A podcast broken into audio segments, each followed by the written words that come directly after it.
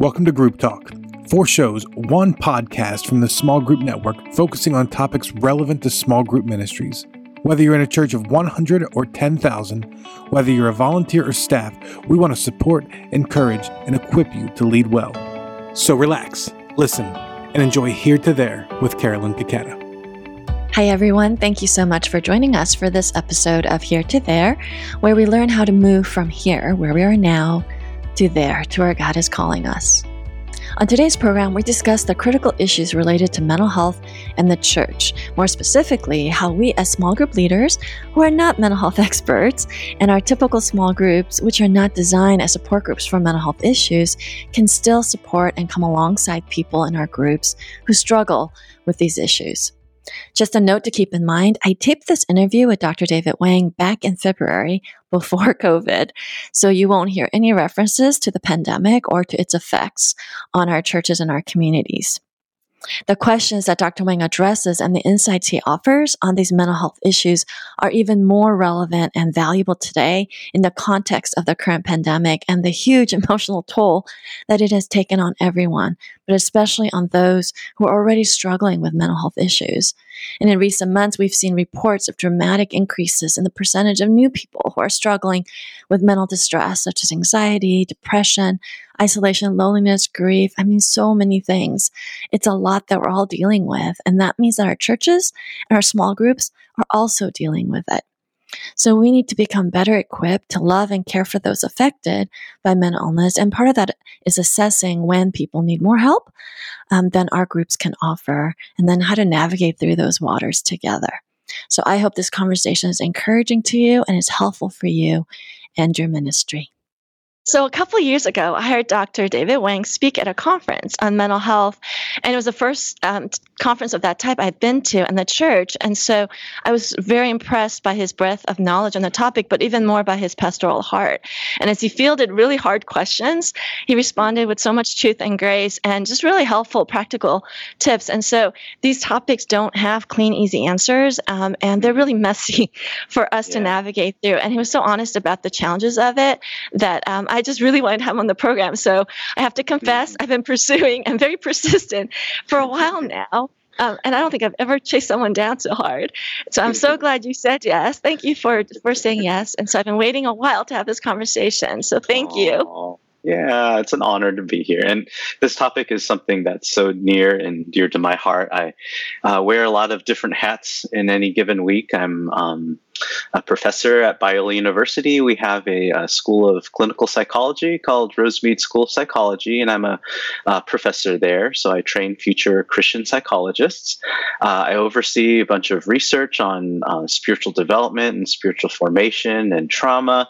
And I'm also a um, part time uh, pastor of spiritual formation at a local congregation um, in Fullerton, California. And about 15 years ago, I um, started off uh, as a, a, college pastor at the church that I grew up in uh, oh. in San Jose, California. Cool. And that's actually how I got my uh, vision into uh, pursuing mental health as well. Oh, that's so great. Well, you you gave the bio, so I don't have to, which is great. He's being really modest. He actually has a very long resume. Um, and one of the reasons I wanted to have the conversation with you is because you understand both areas, both psychological, mental health um, field, but also uh, the church world. And mm-hmm. as a spiritual formation pastor, you get what people are wrestling with, and you know what small groups. I'm sure you have small groups at your church, and they're probably that's dealing right. with these issues as well. That's right. So, well, so let's start off with kind of the landscape of mental health and mental illness, um, and what you know, why it affects every church, pretty much. Mm, yeah. Well, um, mental health and well, uh, mental illness, they're both uh, conditions that are very common and prevalent in society. And um, and in a similar way, they're just as prevalent um, within church communities as well. Um, there's some recent statistics uh, coming out of the American Psychiatric Association that suggest that uh, nearly one in five individuals or adults in the U.S. they experience some form of uh, mental illness, and uh, one in 24, uh, about four percent, has serious mental illness. And these are prevalence rates over the span of just one year. So if you kind of consider the number of people who might have encountered personally mental, mm-hmm. mental illness at some point in their lifetime, uh, the, the, prevalence is even uh, significantly greater. And when we think of our church communities, which are you know representative of the neighborhoods and the communities that right. we all live in, uh, they're uh, and they're just as prevalent. But then, why historically there has been such a stigma and a reluctance in the church to address these issues because they are so prevalent? and They're only becoming more prevalent. Yeah, yeah, that's right.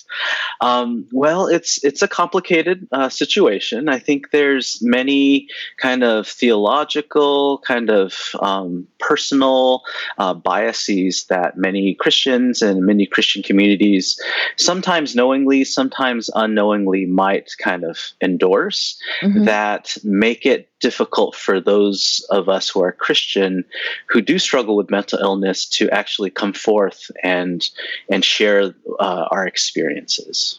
And let's just go right there. Let's just talk sure. about what some of those some of those um, perceptions, assumptions, myths, um, spiritual doctrine maybe for some churches what are some of those things like let's say like the top ones you hear often related to mental illness in the in the church and why we're so reluctant yeah, um, well, I really like what um, Ed Stetzer has to say on the topic. He's um, the head of the Billy Graham Center over at Wheaton College, and they host uh, annual conferences on various issues facing pastors and churches. And in fact, I just uh, spoke in one of his conferences a couple months ago on pastoral burnout, which is oh. an important men- mental health issue as sure. well, deal, uh, that many pastors face.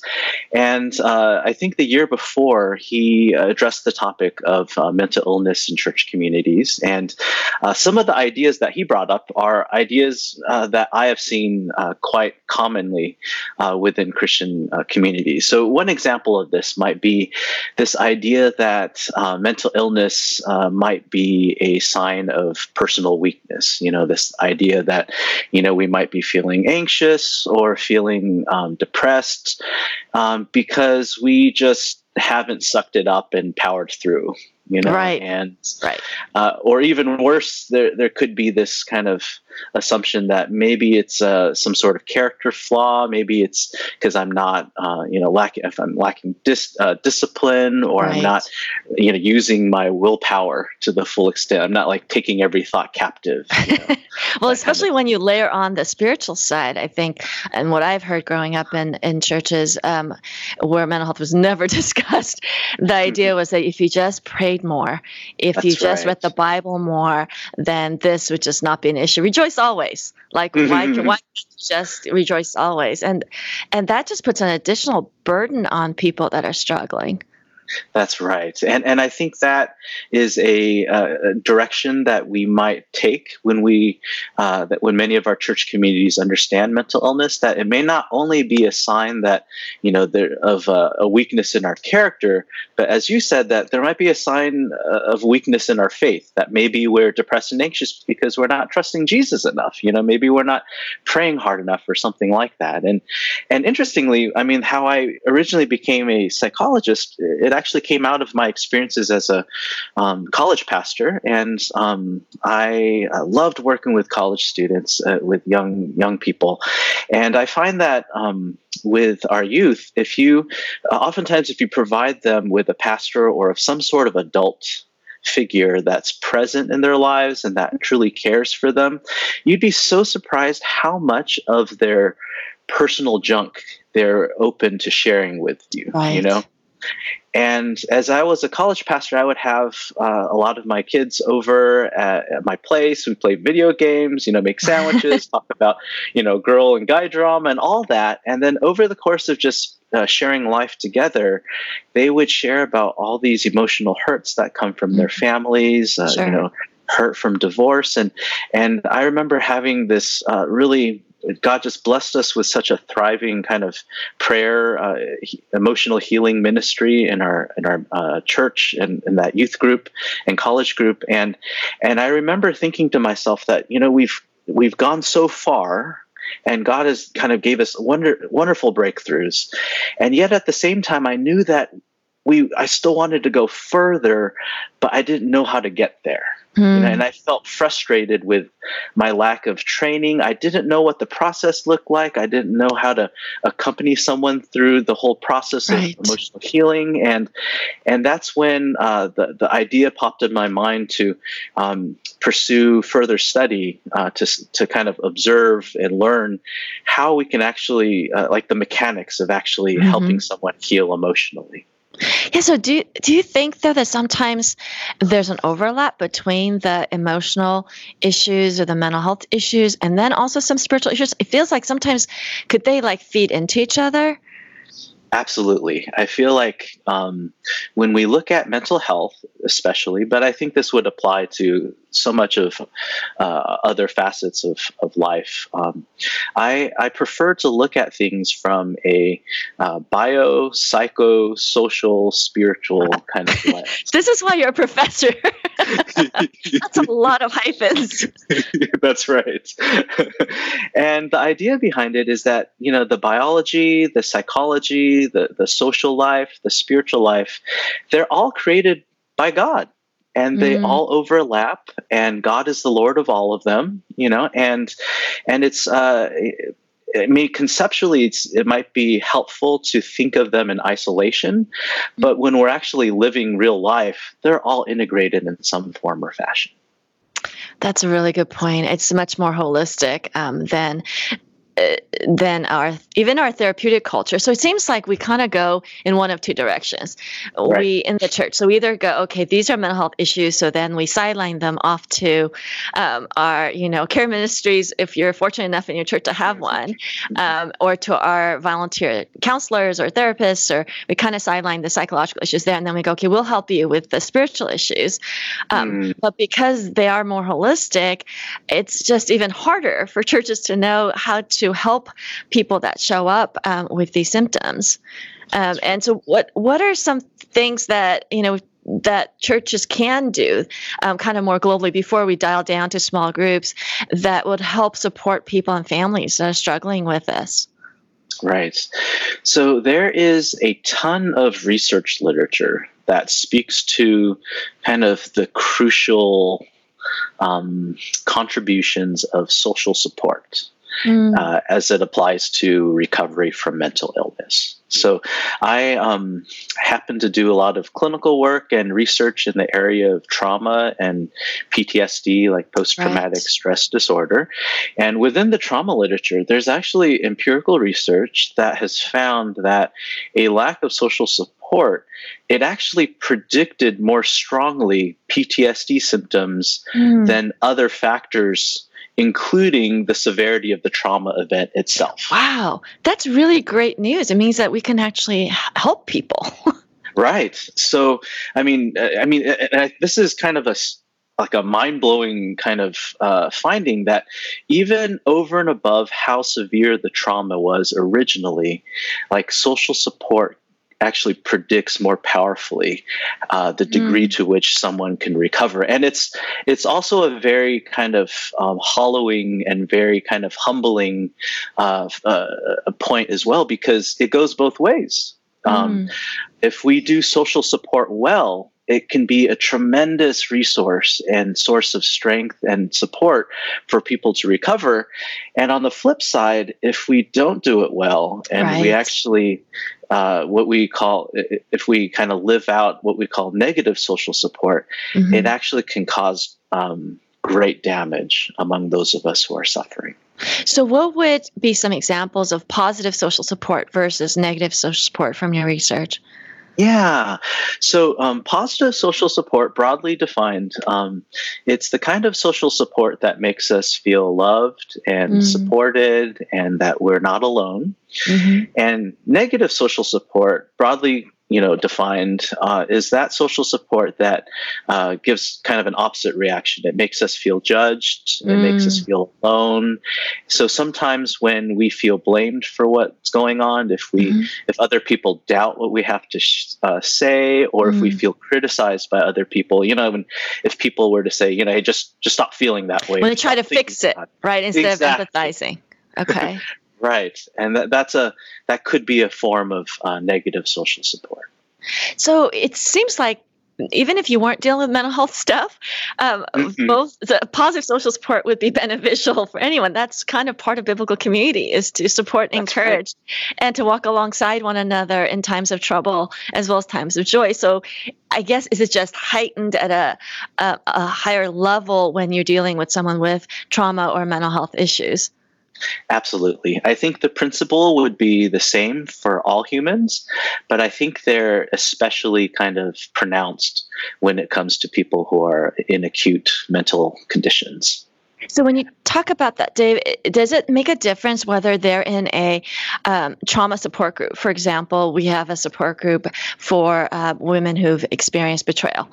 Um, Mhm. We have addiction support group, but we have these versus a typical small group, um, which most of us um, on probably the most of our listeners uh, run, which is regular people. We are not specially trained to help Mhm. with any particular trauma. Um, we will have people that have experienced trauma in the group because it's a cross section of the population in our Mm. churches and in our in our communities. But um, we're not isolating it as a support group for a particular thing. We're actually just integrating to the whole. Does it make a difference in terms of being helpful to the person dealing with the issue if they're in one type of a support group versus a regular, let's just call them regular community small group? Yes, yes. Uh, well, uh, for one, I am a huge fan of those um, uh, kind of uh, condition specific support groups within churches. Uh, like Alcoholics Anonymous, for example, has uh, very strong Christian you know, Yes. roots. For sure. And um, when I uh, worked in substance abuse in the past, um, like research and clinical work, um, a lot of uh, a lot of secular psychologists health professionals have kind of a bias against AA because of the Hmm. spiritual kind of elements integrated into the process, and um, and the the funny thing is that so many people have tried to develop alternative kind of treatments for substance abuse like without kind of the the spiritual component and we after decades of this kind of work and research we still haven't found anything better Mm. You know it's granted aa is not um, perfect there's limitations to it but as far as we can tell it still remains one of the gold standard treatments for um, substance abuse It's- Mhm. and it's a wonderful model of like mutual accompaniment you know Yes, that i feel yes. like the rest of the church can learn greatly oh, from Oh, for sure, you know? So- especially around accountability, around humility. I mean, try. I mean, it's got it's built on biblical principles, which may be why it yes still has lasted and is so effective. And and I love this idea within AA that this notion that I'm always going to be struggling with this the rest of mm-hmm. my life, you know, mm-hmm. and and that just clears the way for me to just accompany you through the ups and downs, and to come in with the mentality that I'm here with you for the long term. And uh, this is something that we need to be humble about. This is something that we need to attend to over and over again. And it's not something that I'm just going to be surprised, like, oh my goodness, this happened again. How could you? you know, and um, Right. and turn into kind of a, a you know, like I, I can fix this and that and that's it. And and I think again, I, the rest of the Christian community, we have so much to learn from that because I Mm. feel like so much of our spirituality is premised upon quick fixes and yeah. We aren't equipped to kind of accompany someone over the long term.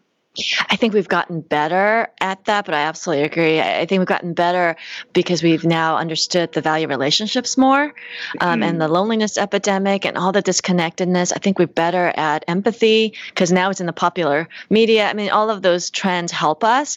But say you had, um, you know, someone in your church who um, was a recovering alcoholic, and the choice for them was, you know, to go to AA or to go to a regular small group.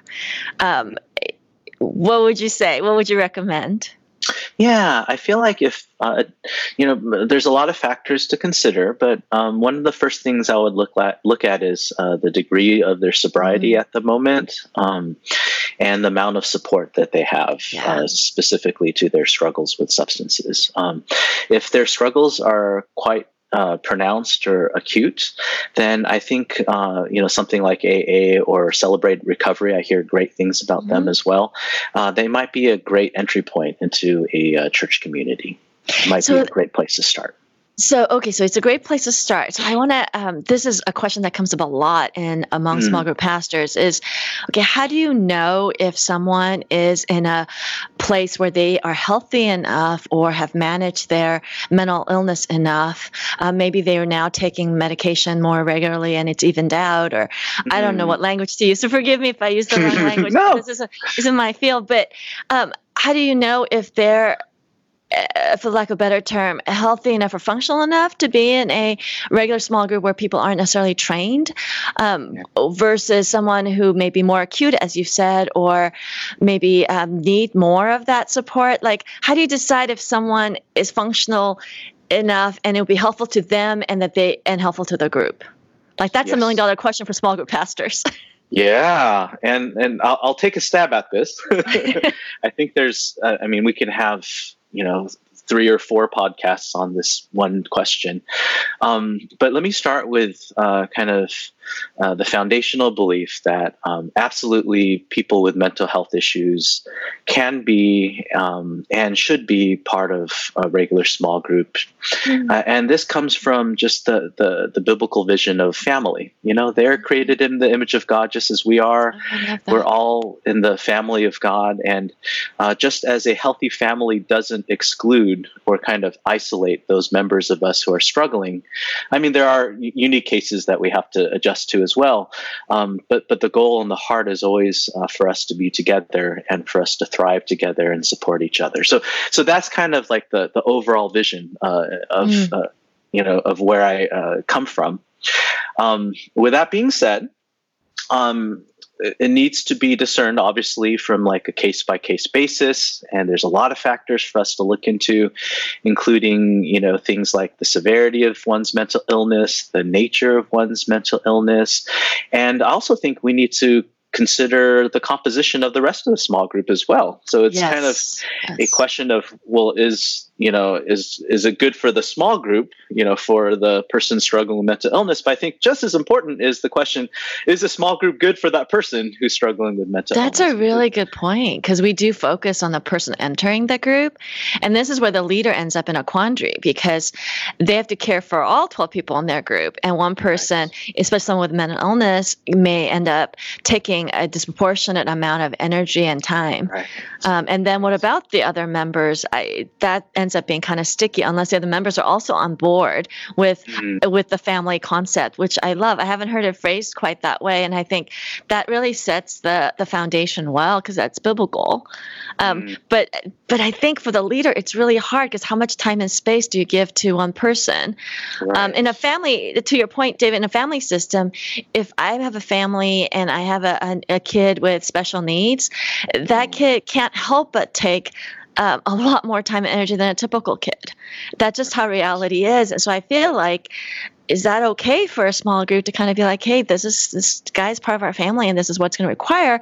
Or do you kind of think about the perspective of the members like i didn't sign up for this you know i i want a you know i want a happy easy group or whatever it is they're looking for Right. Yes. Uh, all of the above. I feel like um, this this notion of consent is important because mm-hmm. there are conditions where, like you said, um, it is going to be a high investment that's going to be long term and uh, and sometimes people come to these life groups with uh, many important needs themselves that might be overlooked, and um, and there are certainly cases where it would be appropriate for a small group to not incorporate uh, someone uh, with uh, these special needs. And I think if that's the case, then we want to make sure that there's systems in place within the larger church context to ensure that those individuals have those uh, support networks and uh, ministries to uh, and, and, adequate coverage as well.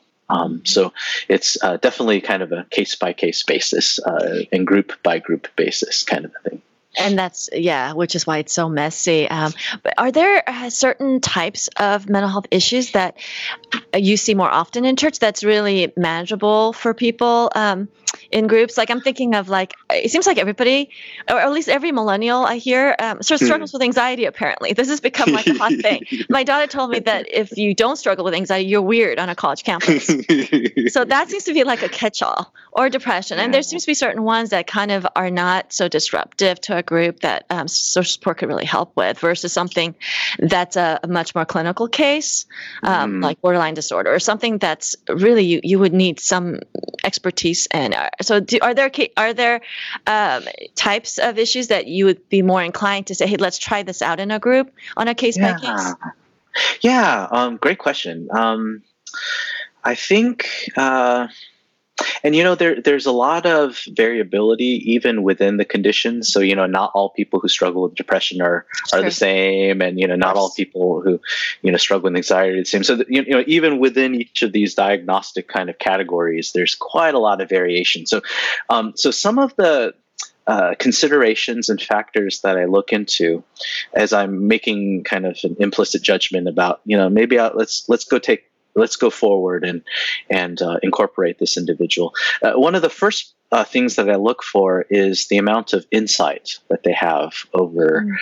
Um, their condition, the amount of insight they have over uh, their uh, over themselves, and so their self awareness then of the person with the mental illness.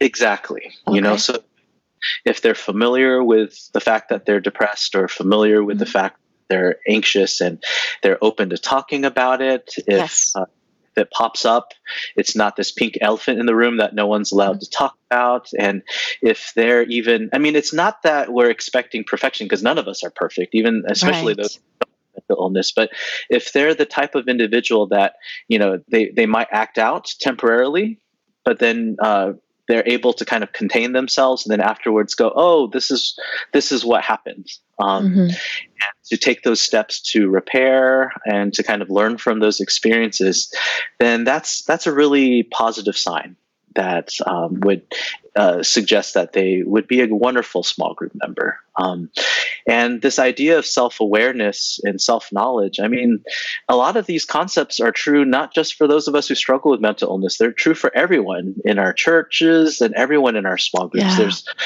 John Calvin, uh, in the beginning of uh, his uh, Institutes of the Christian Religion, he talks about uh, what we call theologians call the double knowledge, uh, how mm. the knowledge of God and the knowledge of self, how they go hand in hand. Mm.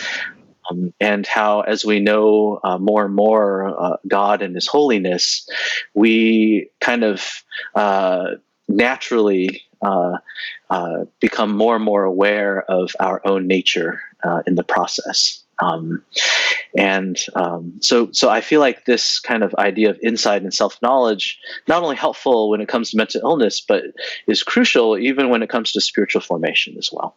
That's true. That no, that's really great. I I just think of all these uh, cases and groups where someone may be struggling with something and they'll say, "Hey, you know, I'm bipolar and I'm on meds, and um, every so often you'll see this kind of behavior from me." And the group is like totally fine with that, um, and they mm-hmm. learn from it and and they get blessed by it. Um, versus mm-hmm. someone who's unaware and they blow up the group, and we've we've had those cases too. Yes, that's right. They're, they're unaware or they can't see themselves, and um, and the leader can't call them out on it. Uh, it feels like a minefield. And then next thing you know, there's nobody left in the group because right. the leader hasn't addressed it. It's like that's not good for the group member either, right? Right. Absolutely. to allow them to run amok like that that doesn't um, help them but how do leaders put boundaries in place for that again knowing that they're not mental health professionals yeah, and and even for mental health professionals, a lot of times we might be able to forecast something like that a little bit early earlier than typical individuals, but we also oftentimes can't tell what we have in front of us until we see the effects you know? So um, that's I, so disappointing. Yeah. i just feel like if i could stick a therapist in every small group that we would be home free Hopefully, that should be helpful. Um, but but I, I, don't think it's going to be a perfect kind of guarantee um, that these things won't ever pop up. Uh, a lot of times we don't know what we have on our hands until after some of the damage is already done where you know an entire small group just feels exhausted and depleted mm-hmm. you know that's when we start realizing like oh maybe are there some questions we need to ask and discuss because there's something wrong here um, yeah, which yeah. is almost which is almost too late. But then, how do you have that conversation? Do you have the conversation with the member um, first? It's just let's just put a scenario, and this is a common enough one where there's a member sure. who has something we don't know what it is. we can't diagnose it, um, but they're being really difficult. Maybe they're just they just are going through a hard thing. They're more needy than usual. Uh, maybe they have a mental illness. Maybe they're off meds. Who knows? But there's an issue. The leader um, then hesitates because do they have that one-on-one conversation with that person? And then sometimes i have actually advised and if i've done this wrong now i have to go back and fix it. But i've actually advised a leader at times in a group that's been together a while where there's a high level of trust to have a conversation with the group members uh, mm-hmm. apart from apart from the person and to say hey this is what's going on with um, joe and let's um, you know, let's be here for him. This is what it would look like. If this is hard, too hard for you, I understand. But kind of let him in on it rather than mm-hmm. uh, rather than um, just feel like this is the leader's problem to manage. And it has worked at times where you have a mature enough group, they'll they'll right. sign on and buy in together.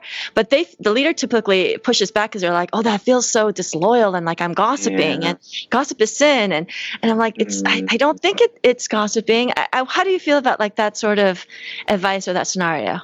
Yeah, I think that's sound. Um, and as you said, I mean, when it comes to human working with humans, it's, uh, I mean, there is no perfect kind of solution or equation that we can follow to, you know, guarantee the perfect results every single time. But I, I really like the principle of um, kind of uh, openness and of um, transparency, and and I find that you know, one of the greatest ways that uh, a scenario like this can be destructive in a small group is when no one talks about it and yeah. everyone feels like they're the only ones who right. are carrying this burden. Like maybe everyone else is a good Christian and they just don't mind and they want, they say the perfect things, but I'm the only one who feels frustrated and feels depleted. And and a lot of times when the, the leaders of a small group have the courage to kind of start off with maybe a confession confession like hey you know mm-hmm. this is just how i'm feeling I, i'm struggling with this i don't know if this is the right way to feel but this is just how i feel and for other small group members who, who are trustworthy oftentimes you'll find a response that is validating and mm-hmm. normalizing and, and and other people will feel like you know i I'm so glad you mentioned that because I feel the same way. And um, and then the next step uh, that you know these people can uh, uh, that those of us who feel this way can uh, take would be well you know what can we do in terms of next steps to help this individual mm-hmm. right. and before we get there I, and this is I, I think this is something that a lot of a lot of people in general including christians struggle with is that we need to respect our limitations yes. Um, we cannot save everyone just by our own strength and our own resources. And that's true for mental health professionals just as much as it's true for uh, any uh, non mental yeah. professional. And I want to underscore that. I want our listener to hear that because I know that our group leaders and especially our, our small group point leaders are so eager to help. And yeah. um, they sometimes don't know their limitations. And it's really okay to say, I can't handle this. I, this is too mm-hmm. much for me. Um, and I have to always tell our leaders over and over it's okay if this is beyond um, your capacity and beyond your group's capacity. That's it's okay. Um, and we have, you know, we can bring other resources to bear on the issue and to not let them be afraid of saying that that somehow they failed because mm-hmm. they'll be kind of mm. embarrassed about it sometimes they feel like they failed because they can't help or fix um, or keep the group together in the face of somebody who's blowing it up because they just have can't manage it. Um, so I, I, love that that kind word to say. Part of the boundary, part of being a good leader, is knowing what you can't do, uh, not just knowing what you can do. Yeah, and it requires this uh, a certain kind of humility and maturity mm-hmm. to be able to accept that reality.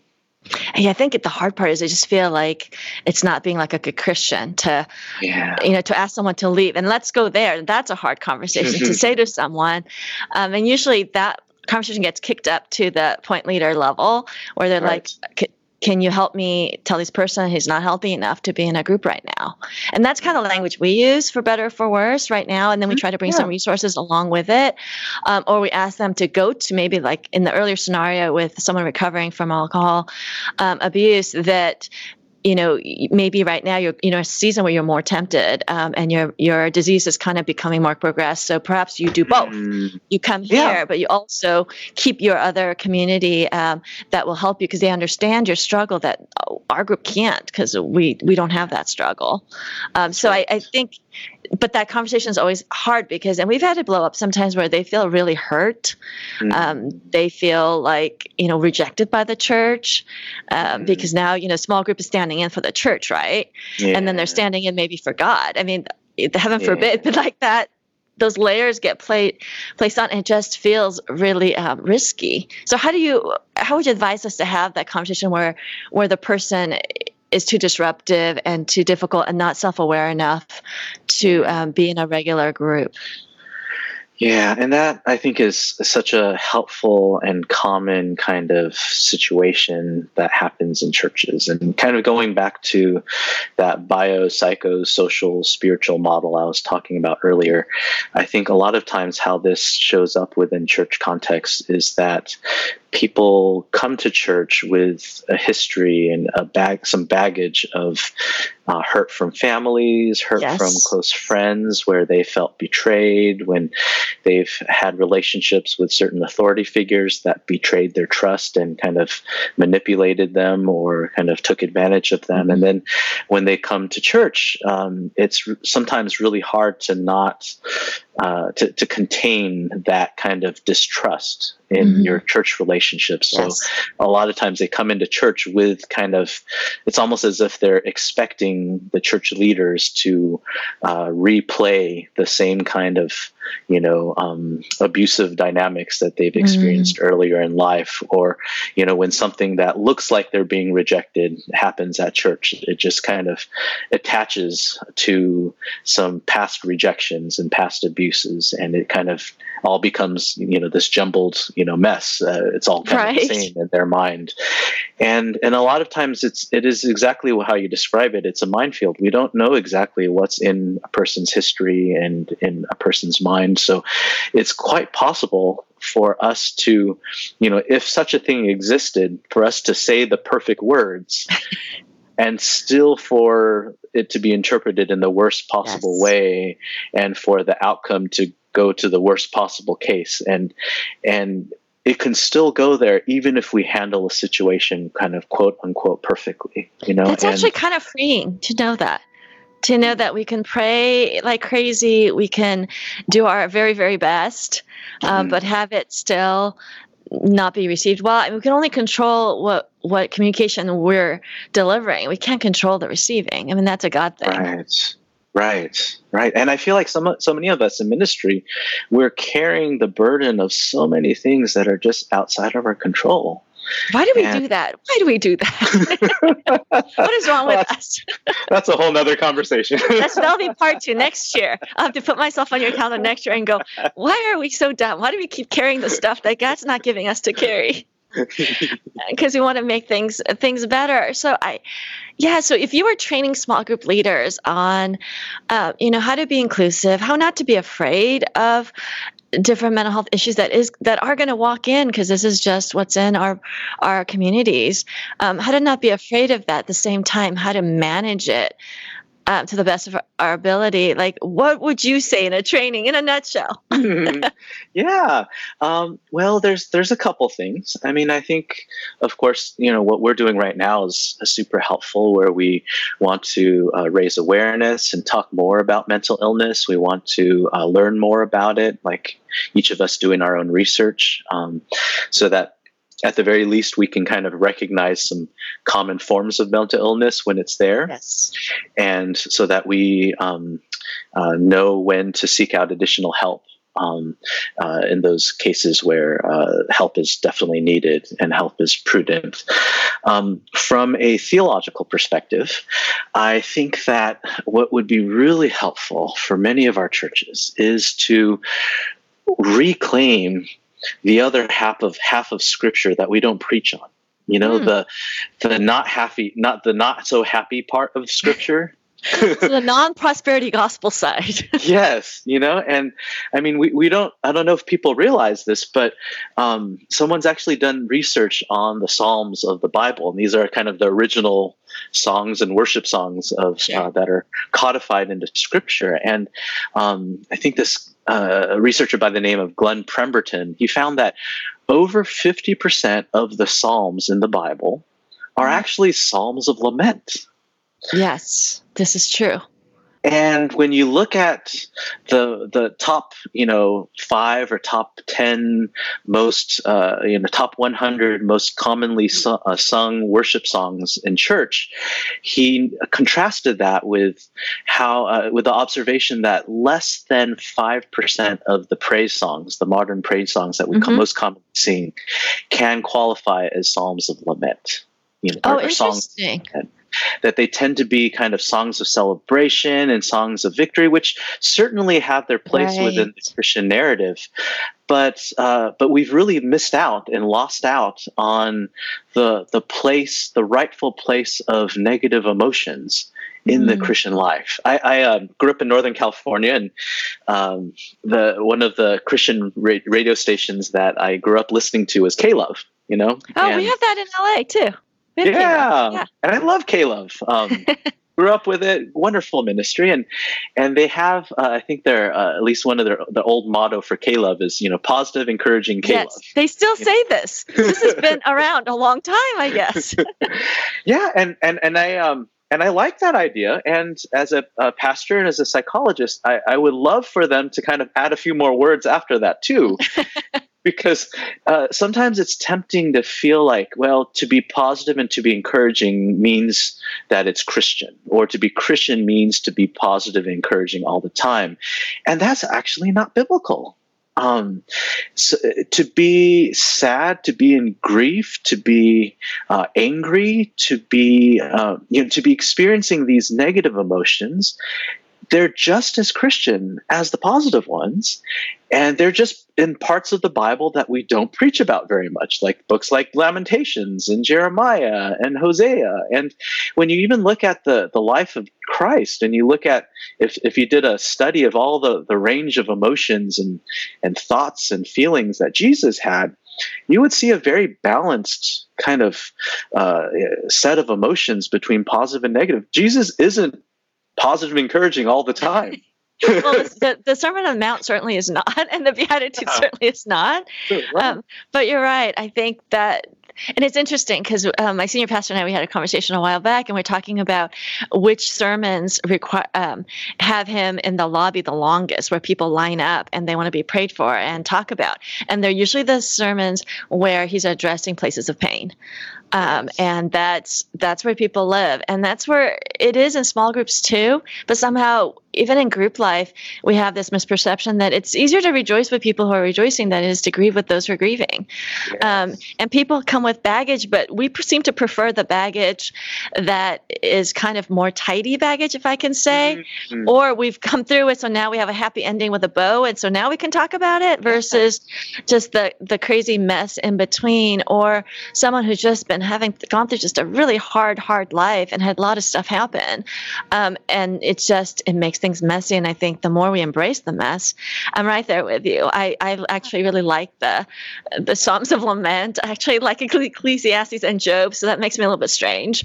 Um, I find it comforting to know that God's the same forever and that he gets that life is hard.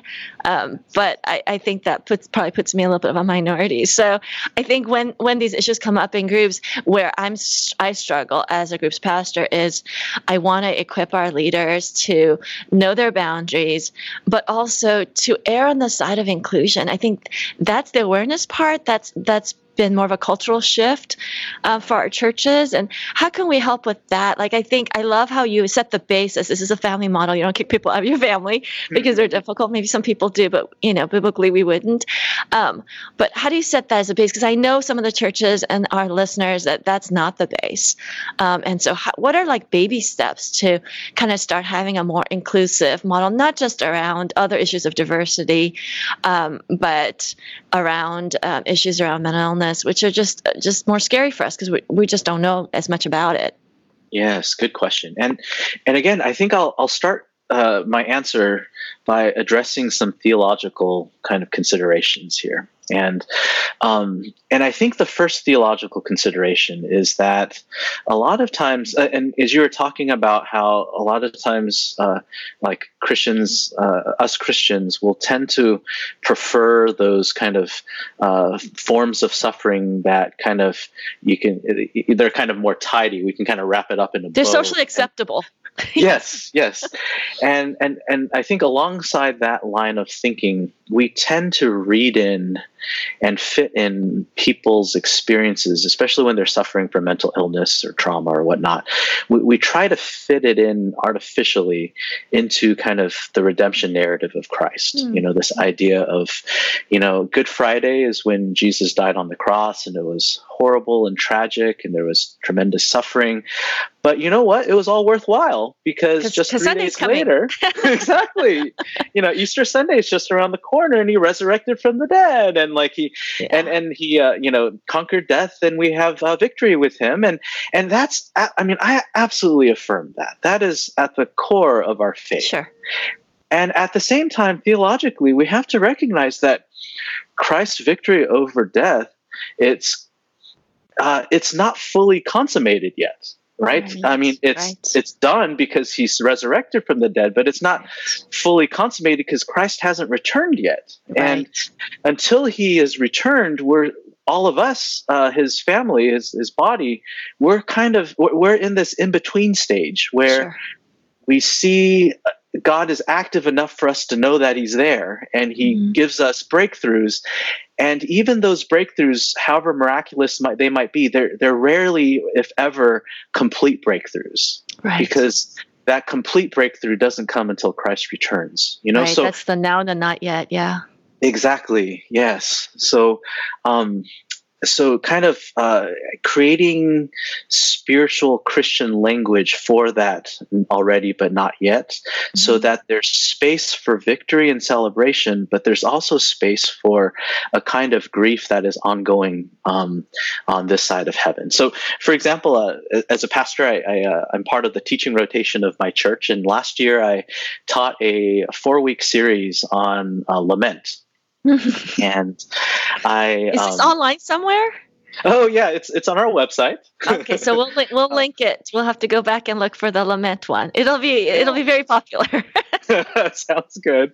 OneLifeCityChurch.org. Uh, okay. Uh, we're in Fullerton, California, and and what I did was, you know, I I did uh, I, I, would t- I taught on lament. You know, uh, you know, uh, ex- uh, kind of uh, did expository preaching from different passages of scripture, but I also integrated a practical element. So what I did was, um, after the the teaching component of my message, I would invite different members of our congregation uh, to kind of participate in sort of an interview, kind of like the interview we're having here, and um, and I would interview uh, people in our congregation that have um, are experiencing some sort of pain and suffering of the sort that is not easily fixable. There's no short-term solution. So stuff like, you know, parents passing away early in life, like there's no fix to that right. you know and this is something that that we just have to live with right. for the rest of our lives you know there might be some good that comes out of it but it's not one of those like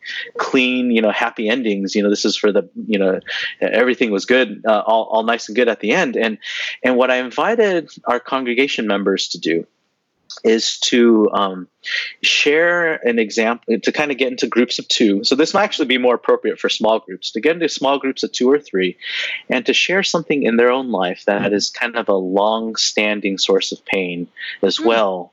Um, that there isn't any kind of ready fix for it. And then my assignment for the other two people in those small groups is just to say nothing.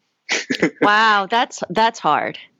and just bear witness to this other person's story and observe their heart in the process of them just bearing witness and not saying anything. And it is exactly what you talked about. It was one of the most difficult, wow. excruciating experiences. As, as we debriefed it, everyone's like, Pastor Dave, why did you do that to us? That was really mean. It was so hard.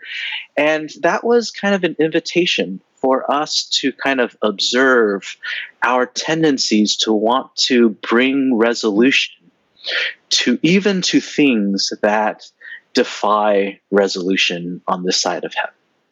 Wow, that's a great alertness, uh, awareness exercise. I love that. I think we're going to have to use that. So um, we're almost out of time. So I wanted oh, to just okay. ask you if you had any any final thoughts um, for us that you'd like to share.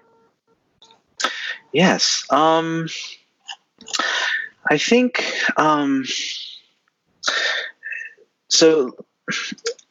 I think the last one of the last things I want to mention is that um, those of us in our in our church communities that struggle with mental illness, um, they are they are certainly individuals who um, deserve are highly valued by God, created in the image of God, and um, you know we, they deserve and uh, care and accompaniment and our energy and time and resources in the church. And oftentimes we think of them as recipients of you know yes. our energy. Yeah.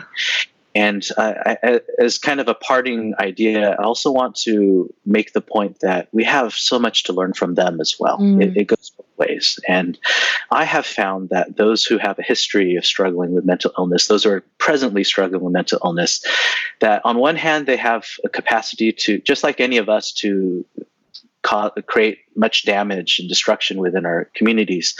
And at the same time, they're actually often some of the most compassionate, mm. gifted individuals that are uniquely attuned to the suffering of others. And mm.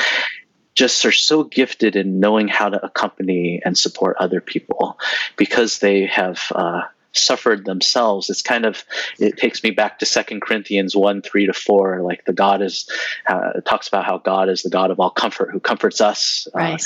Uh, right. you know in our sufferings so that we can comfort others with the sufferings we receive from christ and and and uh, and i found this to be true among people who've mm. Uh, uh, who have experienced mental illness that those they have received the comfort from God and mm. they know the process of recovery intimately and and oftentimes they are probably the best and most experienced guides for the rest of us to learn from on how to support and accompany people who uh, are experiencing similar situations as well.